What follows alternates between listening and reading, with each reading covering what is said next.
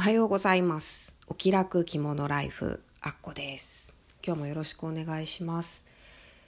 今日は、えー、また最近来た着物の話をしようかなと思います。えー、また写真はいつものようにですね、今日のこの回の写真に使ってますので、そちらかもしくはあのインスタにも同じもの載せてますので、インスタの方が写真の枚数も多いと思うので、またそちらもチェックしていただけると嬉しいです。えー、この日はですね、また家ですね家の中で着てます。一番多いパターンで、えーと、昼間は普通に仕事行ってまして、で帰ってきてから部屋着で着替えてっていう感じですね。で着てるものは、着物はこれはウールです。あの私の大好きな姉妹屋さんで買ったウールの着物ですね。これはインターネットの通販をですね、ちょっとしばらく遠のいてた時期があって、まあ、和裁を始めたっていうのがあってなんですけども、ちょっと久々に見てみようかなっていうほんの出来心で、久々に姉妹屋さんのホームページを見たらですね、ありました。あのすごく好みの柄のやつが、あの柄に一目惚れしてすぐ買ってしまったっていうものなんです。すぐポチってしまったっていうものなんですけども、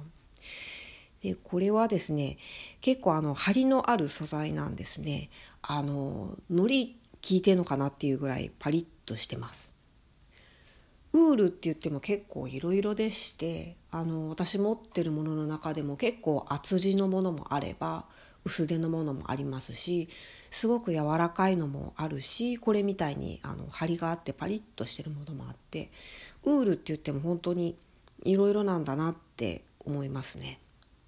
でやっぱり着付けのしやすさって生地にもよりますので、ウールってこうツルツルしないんですね。ツルツルしてる着物ってやっぱりちょっと着付けるの難しいです。絹物はやっぱり着るのだから難しいなって思いますね。普段あんまり着ないっていうのもあって、やっぱ着るときはちょっと気合がいります。ウールはもともと着付けしやすいんですけれども、あんまり張りがあったり、あとは分厚すぎたりするとですね、ちょっと着付けしにくいかなっていう気はしますね。なのでこれはちょっと着付けしにくい方かなって思います。それから帯は、これは半幅帯です。家にいるとき、家で着るときはもうだいたい半幅ですね。でこの帯はあの自分で縫ったものなんです。リバーシブルになってまして、裏側はちょっとあの抹茶色よりもう少しこう落ち着いた感じのグリーンなんですけど、それに黒とところどころ赤で、あの水玉模様が細かく入ってるっていう、すごく裏側の柄も気に入ってるので、またご紹介したいと思います。でこの半幅はですね、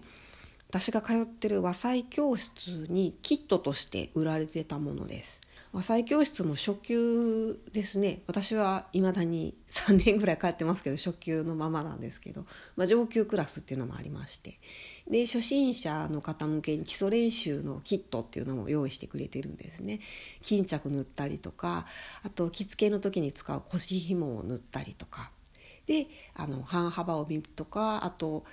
半襦袢って言って、あの襦袢の短いやつですね、これを綿レースで縫うっていうものとか、いくつかキットがあってセットになってるので、まあ、先生に教わりながらあの縫っていくだけになるんですけど、生地は自分で選べました。にしゅるい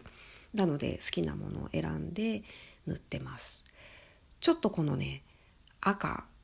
なんですか、ワインレッドというんですかね、ちょっと柄も洋風な雰囲気というか、ような雰囲気があって、あの意外と着物に映えます。ただこれはちょっと柔らかい生地なので、締めるのが難しいですね。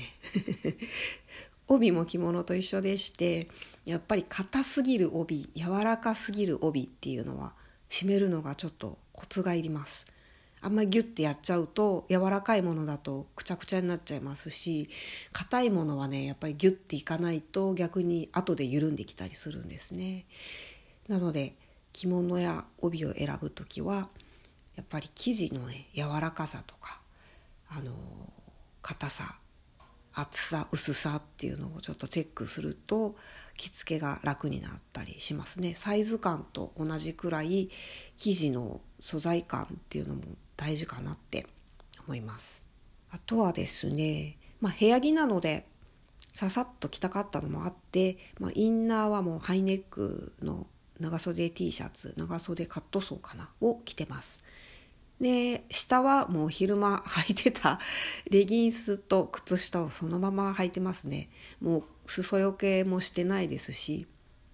もう昼間着てた服をちょっとあのスカートだけ脱いで着物そのまま羽織ったっていうような感じです。まあ、ちょっと急に寒くなりましたので、このぐらいの季節になってくるとやっぱインナーはね、中は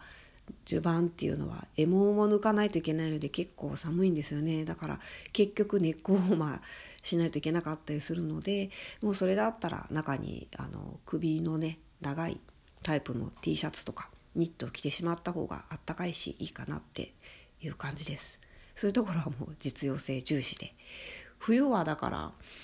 だいたいこの感じですね。インナーにハイネック着て、下はもうレギンスとか、まあ、ひどい時はジャージ履いたりしてますそのままで、それでも寒い時は上に袖なしの半袖をいちまい持ってるんですけど、それを羽織ってますね。そうですね、冬になるとやっぱり着物を着る機会増えますし、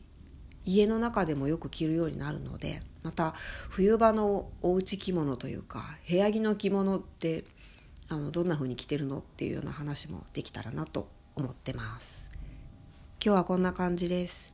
今日も聞いていただいてありがとうございます。あっこでした。さようなら。